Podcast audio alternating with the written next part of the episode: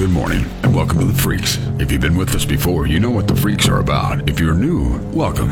But before we begin, you should be aware of a series of very important warnings. First and foremost, the Freaks are not for children. In all honesty, there's some grown adults that can't even handle them. The Freaks are not fake news. Nope. They've been gleaned fresh right from the unseemly underbelly of the internet. Yes, these are people who share or shared this world and their antics are, at best, highly unusual, and at worst, mind scarringly horrific. But no matter how you stack the freaks, and no matter how your day's going, you're gonna feel so much better about yourself when you hear about people's actions that are far and away unacceptable, mind bogglingly ignorant, intellectually bankrupt, profoundly drunk, poor decision making, half wit, sanctimonious reprobates. Your life, by comparison, is gonna seem like a sweet dream. So strap on your helmets and buckle in. And if any time during the presentation of the freaks you taste blood or metal, that's normal. It's not good, but it's normal. So the door to the freak stands open, my friends. You're welcome to step through if you think you can handle it. Welcome, one and all, to the freaks for Wednesday. I love dumb criminals. They they make me giggle. A Walmart employee is facing charges after police say he stole money from a woman's wallet. Apparently, dumbass Travis Dixon, 45 of Clearfield, not aware that the parking lot of Walmart has multiple cameras everywhere. He's pushing a cart. He finds a wallet in one of the carts, opens it up. He takes out $800 in cash. Oh, no. According to the charges, police found the money on Dixon, along with controlled substances and drug paraphernalia, and 14 different angles of him taking the money. What a what an ass. Not real smart. Now And- he's out of a job and yeah, in and, jail. and the lady got her money back. Thank goodness. Cool. Philippines, shame on you, Philippines.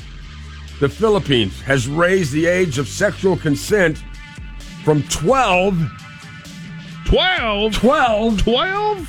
To 16. I mean, I'm 16 's still a little iffy, but 12 really up till now? I think 16's pretty iffy. They- they- they- the Philippines have raised the country's minimum sexual age content to 16. President says the change will help protect minors from sexual abuse. Another lawmaker called it a major step forward. 2015 study found that 70% of rape victims in the Philippines were children. That one in five teens aged seven or 13 to 17 had experienced sexual violence. That is an abhorrent track record. You- there's Lord. there there's repercussions to come down from that. All right, now, you know when you know there's something bad coming? I- I'm telling you, there's something bad coming. Earth is in the path of a, uh type of sun explosion called a coronal mass ejection, a CME. That's kind of like it's. Well, never mind. Never mind. That is due to arrive tomorrow. According to the space weather analyst, the sun is seen emitting a solar flare by NASA's Solar Dynamics Observatory January 15th. Solar flares and coronal mass ejections are the result of explosions of energy from the sun. If they're strong enough, the CMEs can wreak havoc on electrical systems here on Earth by interacting with our planet's magnetic field. However, and this is what they say, this is to put us at ease, the one that's going to arrive tomorrow is not expected to cause any serious issues. So, No, that's not funny. yeah, there's one coming, but probably ain't going to be that bad. Probably. Uh, they That's it's- the one what, that bothers me. It's the G1 class geomagnetic, uh, geomagnetic storm. The G1 storm is the most minor type of geomagnetic storm. Uh, now, a G5 storm, the most severe type, would cause widespread voltage control problems, power grid systems. may experience complete collapse. Spacecraft would have trouble orienting themselves and exchanging data. High frequency radio transmissions would be out potentially for days or weeks. The only good thing is they say they would have a beautiful aurora borealis, but who cares? The planes are falling out of the sky. So, yeah, tomorrow there's going to be a big coronal mass ejection, but hopefully eh, it's not going to do any. Here's my my guess: if you have some cell phone problems tomorrow, maybe some drop calls, Yeah. that that's probably Cable likely. TV's yeah, not working. one of those. Uh, you, you get a message eight hours after someone sent it to you, that kind of stuff. There's always these parents out there, and I, I guess they're in contention for the Parent of the Year award. It's not surprising that some of these kids grow up to be criminals. A Cole County prosecutor has charged a Jefferson City woman after she took her 14 year old son to fight another 14 year old and allegedly got involved in the fight. Dakana Nelson is charged with second degree assault, armed criminal action. According to court documents, she took her son on a Friday morning to fight the victim. The two teens arrived at the same location, having prearranged, understanding No, that they would no, settle the dispute by fighting one another. So it's one of those, all right, we'll get together. It'll be fist to fist, just you and me. Kind of the way they And did Mama's things in the old watch. days. But Mama's bringing you there. Oh man. The fight Mama, broke out. on. Yeah, the fight broke out. The victim told police that he hit Nelson's son, causing him to fall to the ground. So the lady's son, who she brought there, is getting his ass beat. That's when she pulls out a knife and starts slashing the guy. One of the, one of the victim's friends stated they also said uh, Nelson revealed a gun during the fight and threatened him. So the lady jumps in, cuts the guy with a knife, shows the gun. You know, if you're going to bring your kid to a fight, you got to sit there and watch him get his ass beat. If that's what happens too. Yeah, yeah. And you don't bring guns and knives. All right, we'll take a quick break. When we come back, our final handful of freaks. Yeah. Welcome back. The final tale in the Brad Geisa Show. Always uh, the final freaks. Thank you to the people who are texting in. Thank you, Max, for all that you've done. Oh, and by the way, uh, that brisket, uh, that someone, all the advice for the brisket yesterday, Yeah. for whatever reason, I couldn't find a, a bake-in bag in the three-state area, so I, I, I used the good old standby aluminum foil, poured in the, the liquid smoke and some garlic, and I put it at 200 degrees. It's been in there probably about 14 hours now. So there's- what time do I need to be there? There's another four hours. I'll, I will bring you some tomorrow, Max. I won't. Oh, I, okay. I won't leave you. I won't leave you out. You're not going to eat the whole 15 pounds No, not- there's only about five pounds. Oh, okay. All right. But yeah, but I'll, I'll, I'll bring you a good portion. Okay, uh, a freaky find as residents discover a bag of severed animal heads. This is like the the second bag of heads story we've had this week. Uh, the first one was was human heads. What's being called a disturbing discovery. A Rhode Island boater has found a plastic garbage bag filled with severed heads of different types of animals. The bag, which was found near a boat launch in Providence, contained the heads of roosters, lambs, a goat, and a calf. Apparently, two strange drawings one of a smiley comedy mask and another with the letter D with an arrow through it, also found through the bag.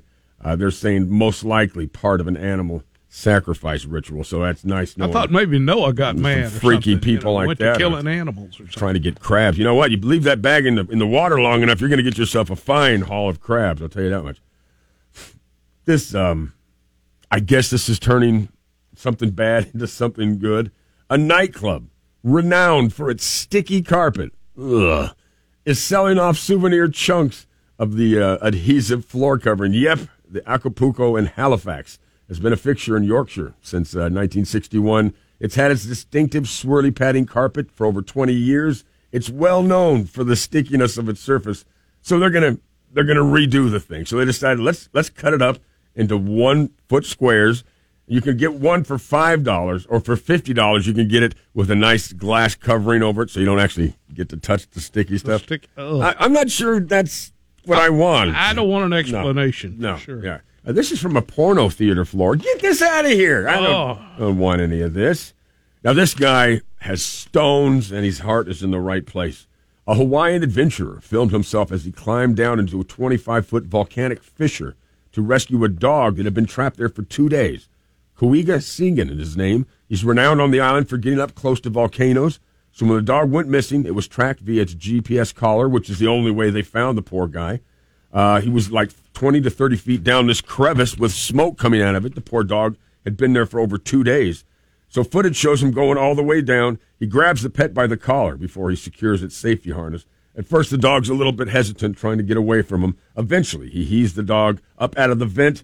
Uh, apparently, the dog was so thankful. Uh, he was just, he, you know, when some when an animal finally shows you, "Thank you so much for saving me." That that guy crawled into a steaming lava vent to rescue a dog. Well, well played. Um, this is just dumb, dumb, dumb. A Polk County teacher is facing misdemeanor battery charges over allegations she bit two students over a jar of pickles. Teacher Rhonda Rice, school administrator, administrator say was playing around with students. She was taking a jar of pickles from the student's store when one of the students, it happens to be her nephew, tried to take the pickles back with another student. She bit both of their forearms. Weird they uh, one of them complained. She said, "No, I, I didn't do that, but I, I did lick them." Wait a minute, you're saying you licked their forearms? Although she described her actions as playing around with students, we expect our employees to act professionally and serve as models of mature behavior. Don't be licking people because you're taking pickles. I don't even know what to say about that. Now, this is just a hilarious video if you choose to look for it. A sheriff deputy in Louisiana shared video of the moment he was pounced on by a squirrel during a traffic stop.